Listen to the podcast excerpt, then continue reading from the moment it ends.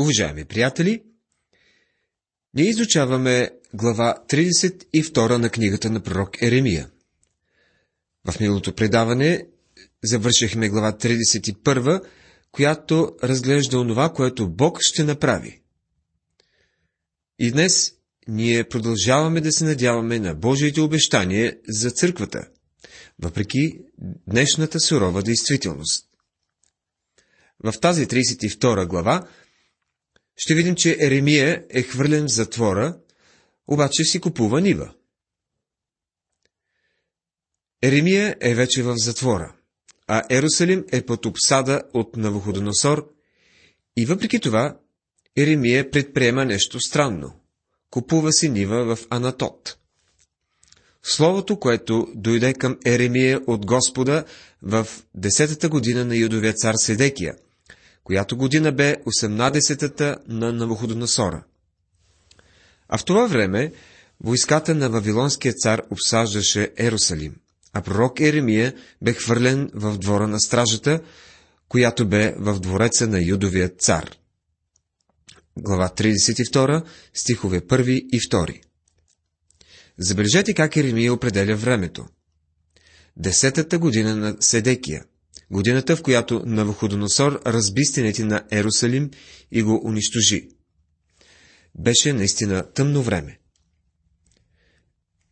Ето Анамиил, син на стрикати Селум, ще дойде при тебе и ще рече: купи си нивата ми, която е в Анатот, защото на тебе принадлежи правото на ближен сродник да я откупиш. Глава 32, стих 7.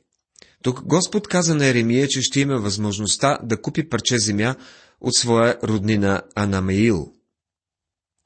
И купих нивата, която е в Анатот, от стриковия ми син Анамеил, и притеглих му парите, 17 сикли сребро. Глава 32, стих 9. В най-тъмния час от историята на Юда, Еремия си купува недвижимо имущество. Тогава беше време за продаване на земя, а не за купуване. Представям си как мъжете в много от околностите и от Ерусалим продаваха колкото могат повече от земята на ниски цени. Защо Еремия купи това парче земя по това време? Само защото имаше пари за харчене и че беше изгодно да си купували. То беше с цел да се покаже на всички хора, че вярва на Бога, когато им казваше, че ще се върнат в земята. Тази вяра той подкрепи с закупуването на имущество. Това е много впечатляващо. Но Еремия имаше един въпрос, който беше твърде труден за него за разрешаване, и следващия стих той представя този въпрос пред Господа в молитва.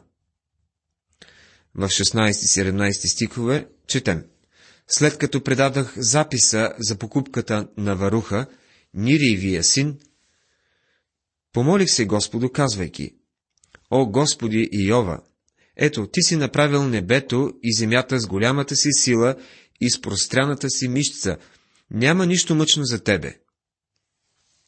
Въпросът на Еремия е твърде сложен за него, но не и за Бога. Той се чуди и не разбира защо иска Бог това от него. В следващите стихове Еремия излага начина, по който Бог е защитавал и се е грижил за Израел през цялата история, но сега ситуацията бе много мрачна. Еремия изброява великите неща, които Бог би бил направил в миналото за своя народ. Извел людите от Египет, този дом на робство със знамения и чудеса. Израел си припомнял това всяка година при празнуването на Пасхата. Всички народи говорили за избавлението като за нещо, което допринасяло изключително много за славата на Израилевия Бог. Довел ги е в Ханан, земя, където тече мляко и мед, и се е заклел на бащите да я даде на тях, и той наистина я дал на децата им.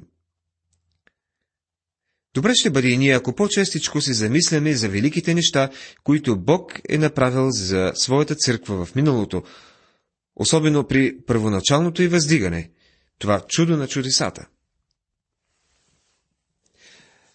Ето могилите, неприятелите стигнаха до града, за да го завладеят, и градът е предаден в ръката на халдейците, които воюват против него, поради ножа и глада, и мора, и това, което си говорил, стана. Ето, виждаш ти. И въпреки това, Господи Боже, ти ми рече, купи си нивата с пари и повикай свидетели, при все, че градът е предаден в ръката на халдейците. 32 глава, 24-25 стихове. Еремия не е лицемер. Той се уповава на Бога, който е направил небето и земята. Бог, който толкова чудно се е грижил за Израел. Сега обаче, халдейските войски са пред града и ще го превземат. А пък Бог му казва да си купи нива. Той се покорява, но не може да разбере смисъла на тази изделка. Така че представя пред Господа своят въпрос. Приятели, няма нищо погрешно в питането на въпроса «Защо?».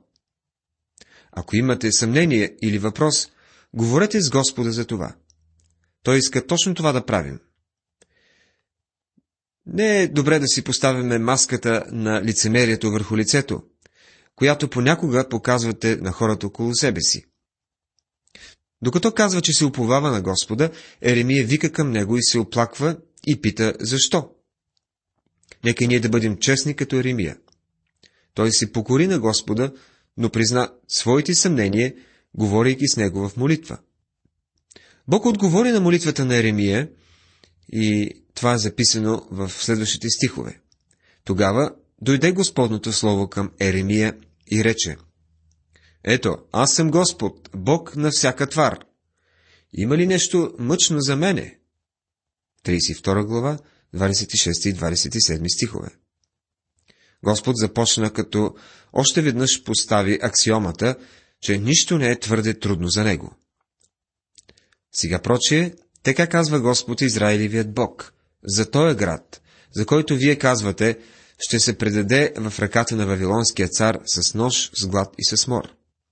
Ето, ще ги събера от всичките страни, гдето ги бях изпъдил в гнева си, в яростта си и в голямото си негодование. И като ги върна в това място, ще ги населя в безопасност. И те ще ми бъдат люде, и аз ще им бъда Бог. И ще им дам едно сърце да ходят в един път, за да се боят от мене винаги за тяхно добро и за доброто на чедата им подир тях. И ще направя с тях вечен завет, че няма да се отвърна от да ги диря, за да им правя добро, и ще туря в сърцата им страх от мене, за да не отстъпят от мене. Книгата на пророк Еремия, 32 глава, 36 до 40 стихове. Бог предава града на халдейците и на неговото време той обещава да избави града от тях. Дори продължава в 41 стих: ще се радвам на тях да им правя добро и ще ги насъдя с вярност в тая земя, с цялото си сърце и с цялата си душа.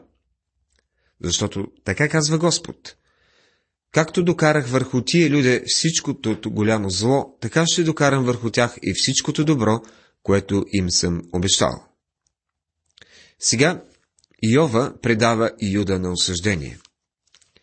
В един бъдещ ден той ще им покаже милост, и това е неговото обещание.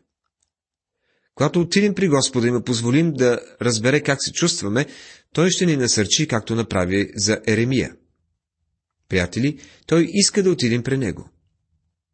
Денят е много тъмен за Юда, но Бог позволява на Еремия да погледне през тунела от другата страна, където има светлина. В 33 глава Бог потвърждава и завета, който направил с Давид.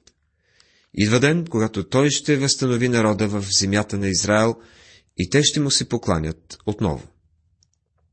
При това, Господното слово дойде към Еремия втори път, като бе той още затворен в двора на стражата, и рече: така казва Господ, който върши тия неща, Господ, който ги прави, за да ги утвърждава.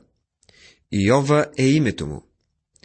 Извикай към мене и ще ти отговоря, и ще ти покажа велики и тайни неща, които не знаеш. 33 глава, 2 и 3 стихове. Този стих от 33 глава сме го чували да бъде цитиран на различни събрания по различни поводи.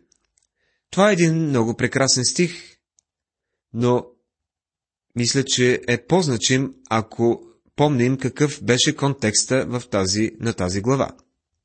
Въпреки че Еремия е в затвора, Бог му казва да купи парче земя. Той действа с вяра и купува тази земя, но има много въпроси в сърцето.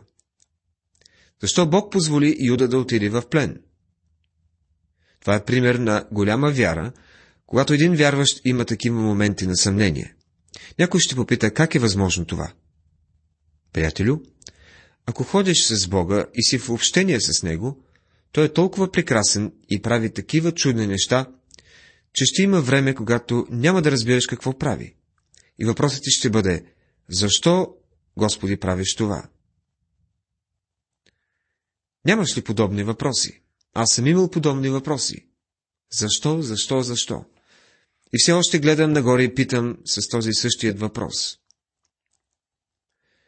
Но съм се научил да поставям ръката си в неговата и да продължа да ходя в тъмнината, която понякога ни обгръща. Много пъти, когато разговарям с него, му казвам за своите съмнения, но му казвам и, че му се доверявам. Еремия беше такъв тип човек. Има и други мъже в писанията, които имаха същият въпрос, който задаваха на Бога. В книгата Авакум откриваме, че Авакум имаше доста въпроси. Цялата книга на пророк Авакум е всъщност едно голямо защо. Йона също имаше някои въпроси към Господа.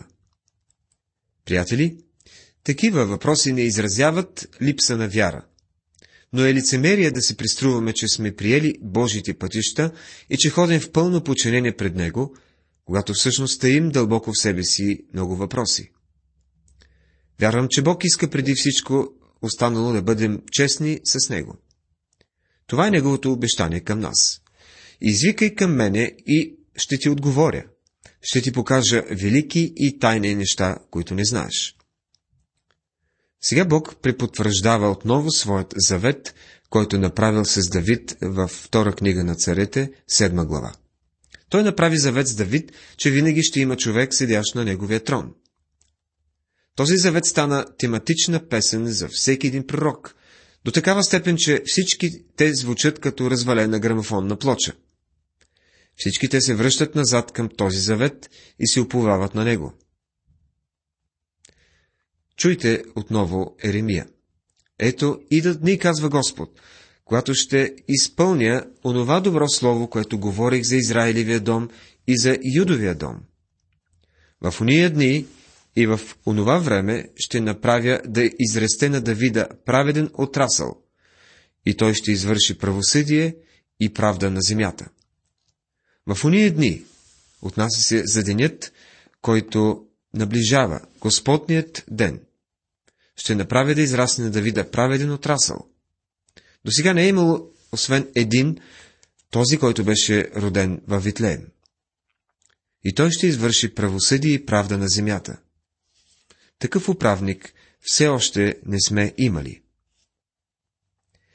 Венецът на всички тези благословения, запазени от Бога, за тях е обещанието за Месия и за онази вечна правда, която той ще донесе. И може би това е онова добро слово, онова велико добро, което в последните дни, предстоящи да дойдат, Бог ще изпълни, както обещал на Юдея и Ерусалим, и което се подготвя чрез тяхното завръщане и повторно заселване в собствената им земя. Това е едно обещание за Месия, познато ни от преди. В 16 стих четем.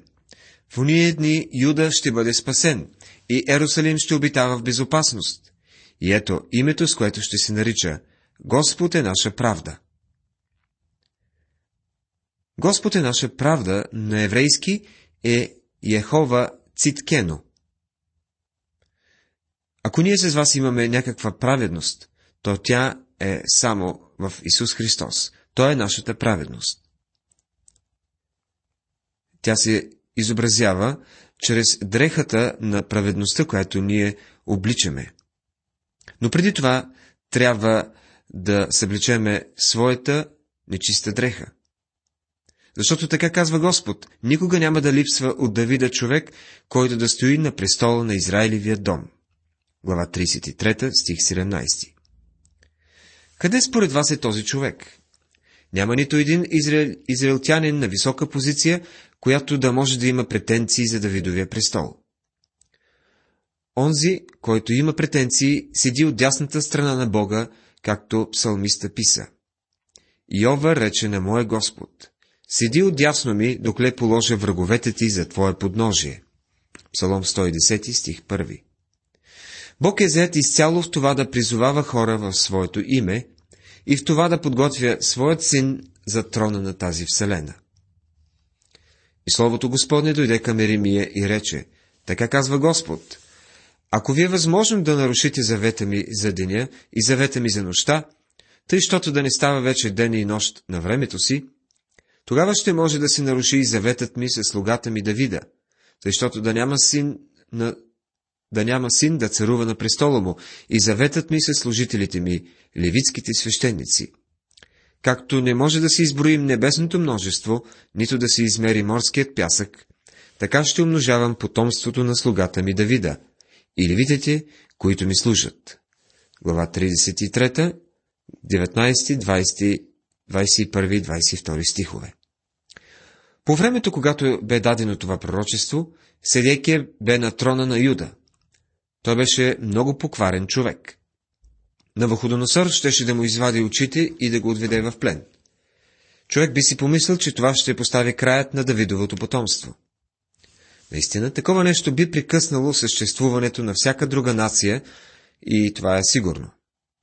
Няма никой, който да претендира за трона на Вавилон. Нито някой, който да претендира за трона на Александър Велики. Днес няма фараони в Египет, но има един от Давидовото царство, от Давидовото потомство, който има претенции за трона. Бог казва, че възнамерява да го постави на трона на тази вселена един ден. Това е едно велико пророчество и е много трудно да бъде игнорирано или да му се придаде преносен смисъл.